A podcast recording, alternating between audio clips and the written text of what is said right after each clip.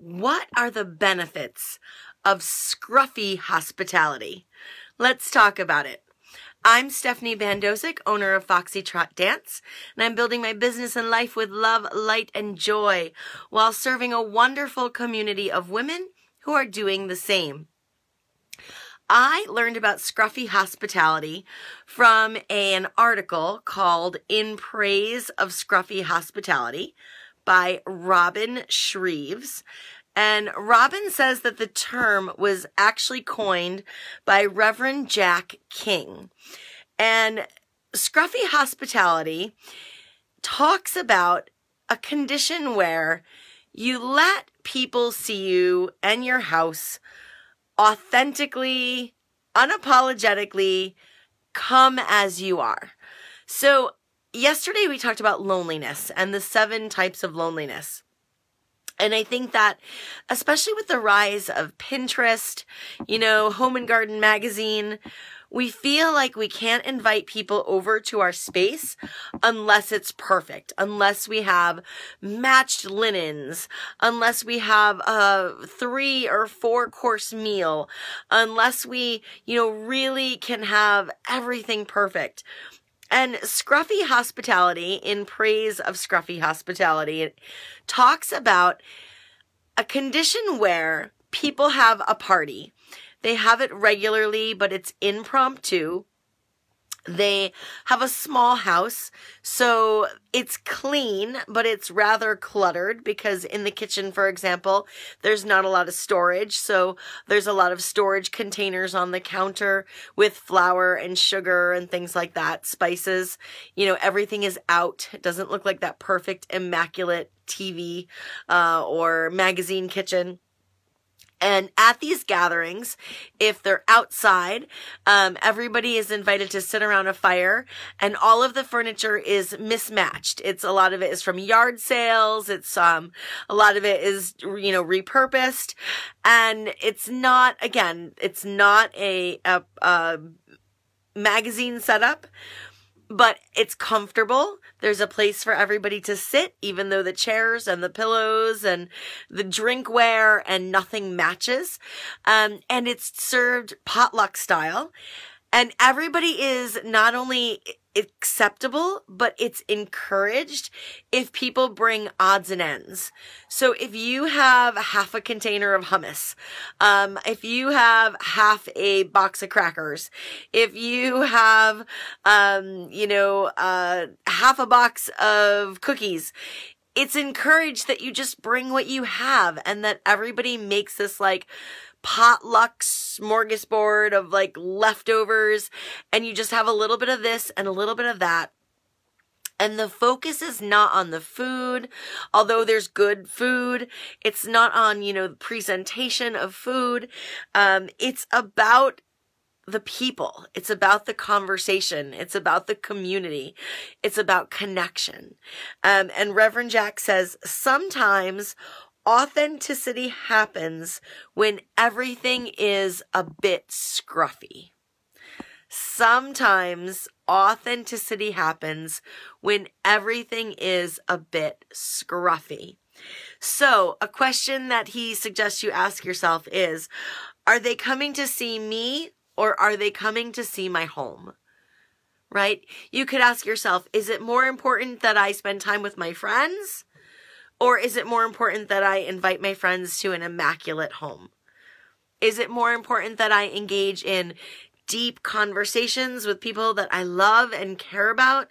Or is it more important that I wait to save up for matching furniture or matching glassware or matching plates um, before I invite everybody over? Is it more important that we eat um, fun food and yummy food and, you know, finger foods? Or is it more important that I break the bank and go into debt trying to get a four course meal on? Or worse than that, you know, fear that because of my lack of funds or my lack of culinary skills, I don't even invite people over, right? What's more important? Again, we talked yesterday about loneliness and the seven facets of loneliness and connecting with people is so, so important. Sisterhood is so, so important. Um, my, you know, I, I just recently got the confirmation that my alma mater, Russell Sage College for Women, is now going to be uh, Russell Sage College co-ed and um, the sisterhood that we had there. I mean, I cannot tell you, I am so mourning the sisterhood that we had um, because we we call each other Sage sisters. That's what every uh, every graduate of Russell Sage College refers to our other college graduates and current college attendees as Sage sisters, um, and that is not gonna be the case in a co-ed environment. I've uh, been to school in both, and I can say that um, I can see I've seen the difference. Um, and that sisterhood coming together as women, as um, you know, and I don't mean sisters, S I S, uh, sisters, C I S T E R's, right? It's everyone who women identified, women, W O M X N. Um, you know, I embrace my transgender sisters, of course. Um, so I include all women, everyone who identifies as a woman in this, but we need sisterhood. Um, and we just need community. We need community with our neighbors. We need community with different communities of people where we have values, um, that are the same or goals that are the same or interests that are the same, whether it's, uh, you know, a book club or, um, a particular, um, hobby that you share, but getting together with people is so important. Maybe it's getting together with uh, folks you went to school with, right? Maybe it's keeping that um, spirit of school alive, or maybe it's a sport or something that a choir that you were in and you, you keep in touch with people. But keeping in touch is so important. We need each other.